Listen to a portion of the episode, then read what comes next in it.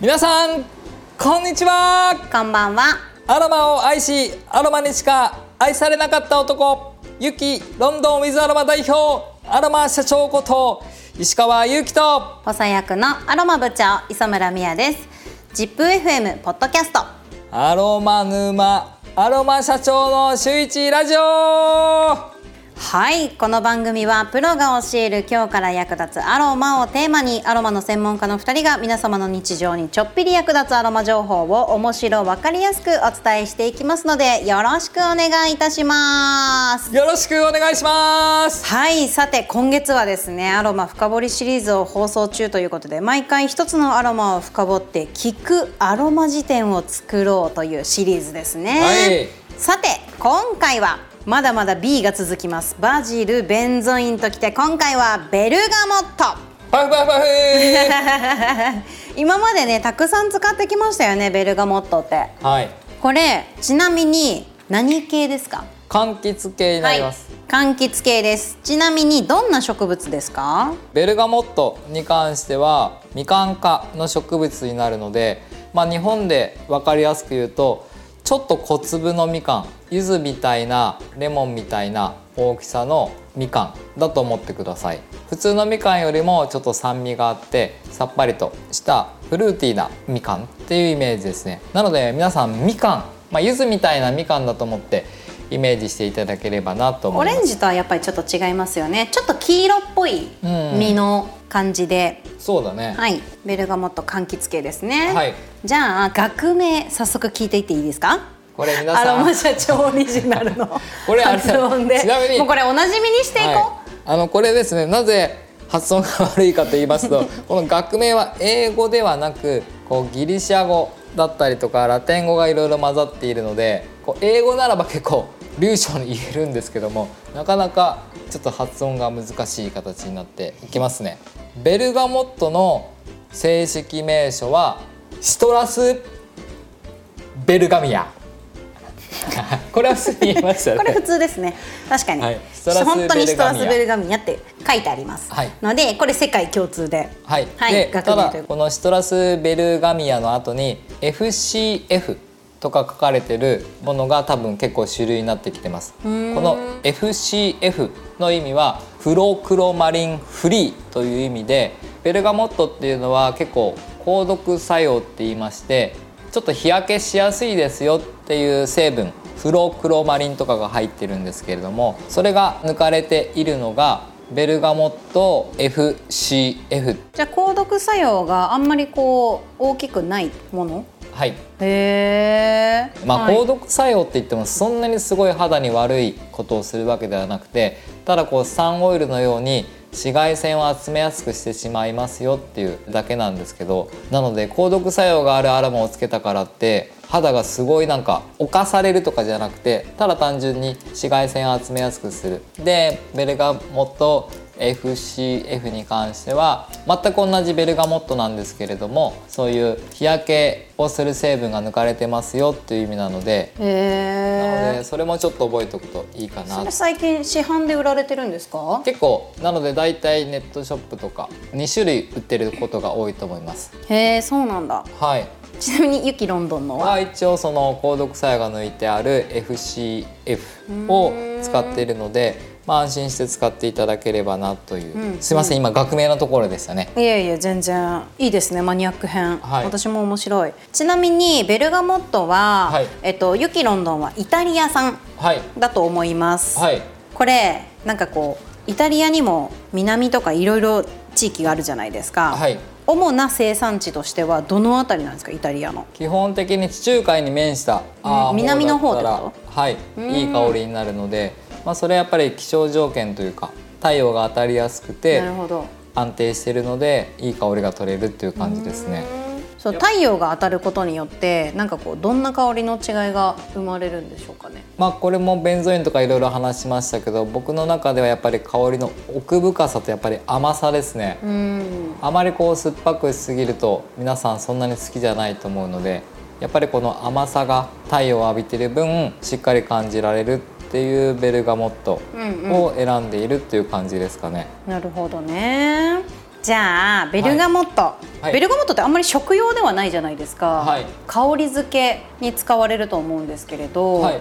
なんかこうアロマ社長の 恒例の香りのイメージ形で、ベルガモットはシンプルに三角形ですね。こうえーちょっとなんでですか？さっぱりとした酸味もあるしもう皆さん柚子の香りをイメージしてください。にほぼ近いと思います。柚子よりもちょっと甘いんですけど。え私あんまり三角形って感じしないな。あ本当。はい。あでも柑橘だからなんかちょっとか角角っていうイメージはなんとなくありますけどね。三角形かもしくは他の言いちょっとスターみたいな僕の中で星だね。星のあ形であなるほど。位置づけているかな。ベルガモットはよく使われると思うんですけれど、はい。イギリスでの使い方。正直ベルガモットもそこまで家庭でよく使うとか。えそうなんだ、まあ多いのはやっぱりティートリーとかユー。カリを薬箱に1個置いておいて、えーちょっと体調が崩れた時に使うとかそういう感じだったのでそこまでイギリスの本場でもよく使うとかはないかうな。そうなんですねなんかこうベルガモットもあの、ま、前回のベンゾインに引き続きではないですけどより使いやすいものなのかなっていうイメージでしたベルガモットでもなんか家庭でイギリスの場合使うっていう風になると香りを楽しむっていうよりかは医薬品ではないんだけども体調を整える方法で使う方が多いのでそういう意味ではそこまでベルガモットも家庭に1本っていう感じはなかったかな。えそうなんだ。えそのアロマ社長的には普段使いでどうですか？ベルガモットって。うん正直そんなに使わないかな。理由としてはやっぱりトップノートで香りが早くなくなりやすいのでうんうん。あまり僕もそんなには自分のプライベートでは使わないっていう感じになります、えー、そうなんだ。なんかアロマ空間ではよく使いませんか？えー僕もあんまり使わないね使わない？はい。あそうか。私意外と使うかもしれないですベルガモット。僕が使わない理由はコストの割に香りのパフォーマンス性能が低い。あーなるほど、まあこれは正直言いますね。例えばベルガモットって結構な原価で高いんですけどいくら空間に飛ばしてもそんなにベルガモットの香りが広がるっていうことは少ないのでそういう意味でも使わないですね。ちょっとはい聞いていいですか、はい。オレンジスイートとかグレープフルーツとかライムレモンとか柑橘系いろいろあるじゃないですか、はい。まあ、あの全部似てるんじゃないですか。見た目が。はい。こう実があって皮から取ってみたいな感じだと思うんですけどその中でもベルガモットって高いオイルになりますか？仕入れを僕が全てやっているので結構貴重な価格になります。でもこう1個の木から実がいっぱい取れるっていうのは同じじゃないですか。はい。なんかその育つ環境はい。の違い？まあ具体的な数字で言うとベルガモットに関しては 200kg のベルガモットの皮から 1kg しか取れない。分かりやすく言うとまあ僕の体重が約 50kg なので僕4人分から1リットルの水ぐらいしか取れない。ちょっと分かりにくいか。いや分かりやすい。僕が4人いてそれを絞り取って頑張って絞り取っても1リットルのペットボトル分しか取れない。それぐらいこれは貴重な形なのでなので価格に関してはどんだけいっぱい実がなっていようが取れる比率っていうのがそれぞれ精油にはあるのでそれによって価格は変わってしまうっていう感じかなるほどね。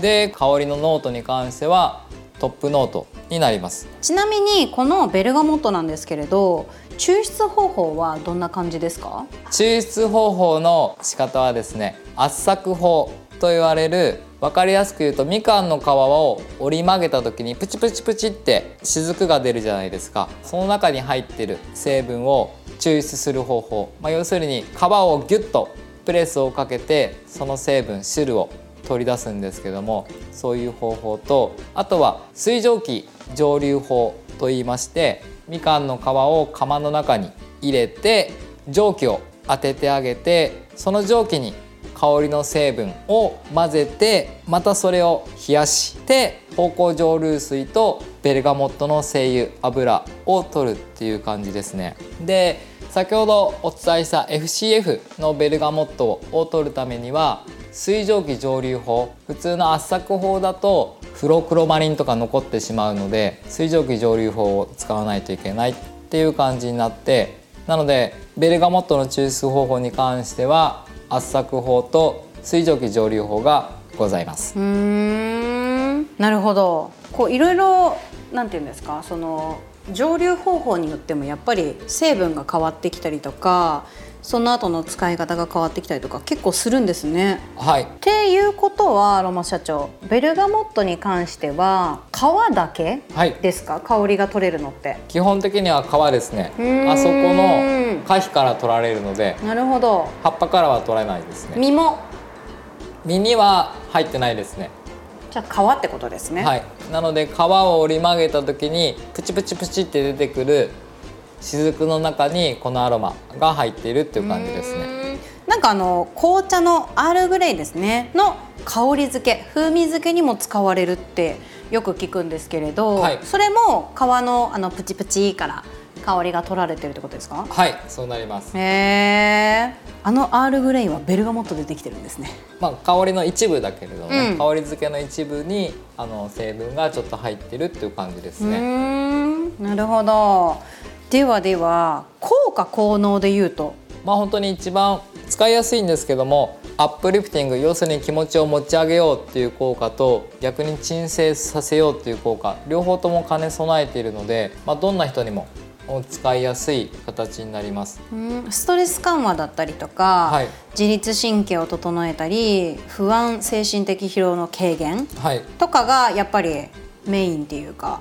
そうですね、まあ、よく聞かれるんですけれども天然アロマはいかに自分を平常心というか一番安定しているフラットな状態にえー戻すかっていうことになるのへでベルガモットに関しては例えばちょっと鬱で落ち込んでしまっている人に関しては持ち上げて普通の状態に持っていこうとしますし逆にハイになりすぎてしまってる人にはちょっと落ち着きなさいよっていう感じでフラットな状態に持ってってくれるのでなるほど本当にね万能ですし天然の抗うつ剤って言われてるんですよね。そうですねそういう言い方もされますし、なんか太陽光を浴びた時のような抗うつ効果を与えるっていうのが研究で分かってるみたいです。心を鎮静させながら高揚させる。今のそのフラットにさせる。バランスを整えるっていうのがやっぱり研究結果として出てるみたいですねベルガモットは。あとは有名なの、まあ、前とか新聞とかにも載ってましたけど本当に免疫力アップにも結構効果的になるので、うん。自分の代謝が弱まってるなとか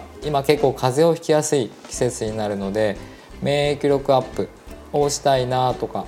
あのコロナの時期にコロナに負けるなっていう見出しで新聞記事に取り上げられたりもしてましたよね。うん、そうなんですよ。それを機に、まあ、このベルガモットを機に天然アロマを触れていただいた方とかもい,、うん。ますし。そうですね。あの新聞記事から結構注目をされたんじゃないかなっていうふうにも私も思います。はい、あとは消化器系改善とかにも結構効果的なので、まあ、今いろいろ食べ過ぎ飲み過ぎちゃう人とかにも結構使ってもらえればなとは思いますね。えそうやって思うとラベンダーが万能なアロマですよってお伝えしてきたと思うんですけど、はい。結構ベルガモットも万能じゃないですか？そうですね。ベルガモットも比較的万能で香りも好き嫌いが少ないと思うので。そうですよね。なんかこれこの香り苦手です。っていう方私会ったことないかもしれないですベルガモット。確かにベルガモットはそうだね、うん。嫌いっていう人聞いたことないいや本当に老若男女どの世代の方でもどんな性別の方でも、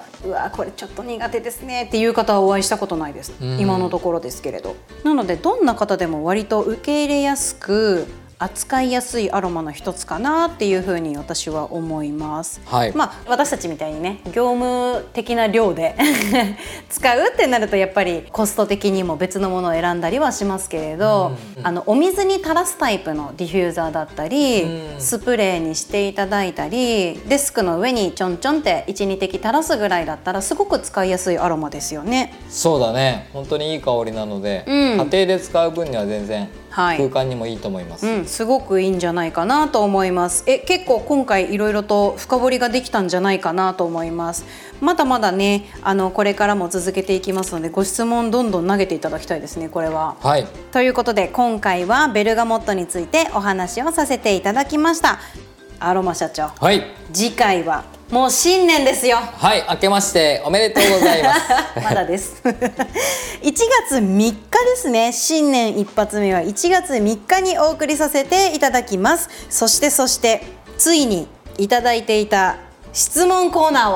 はい。はい。新年一発目でやりたいと思いますので皆様ねお楽しみにしていてください、はい。この番組ではリスナーの皆様がアロマセラピーについて今よりちょっぴり深く知っていただき人生がより生きやすくなることを願ってお届けさせていただきます。毎週水曜日の夕方頃に配信しておりますので応援の意味も込めて番組のフォローをぜひぜひよろしくお願いいたします次回ね新年一発目ということで皆様のご質問にもどんどんお答えいたしますので、えーまだまだねご質問のある方は概要欄にあるリンクからよろしくお願いいたします。それでは今年も1年はい。とまでは言いませんけれどもそうだね今年もね。始まってからそうだね。はいなんだかんだと数ヶ月経ちましたね。はいこれもリスナーの皆様に支えていただいているおかげかなと思います。今年もありがとうございました。ありがとうございます。はい来年もぜひぜひよろしくお願いいたします。お願いします。それでは Have a a nice nice アロマライフ。良いお年を。良いお年をお迎えください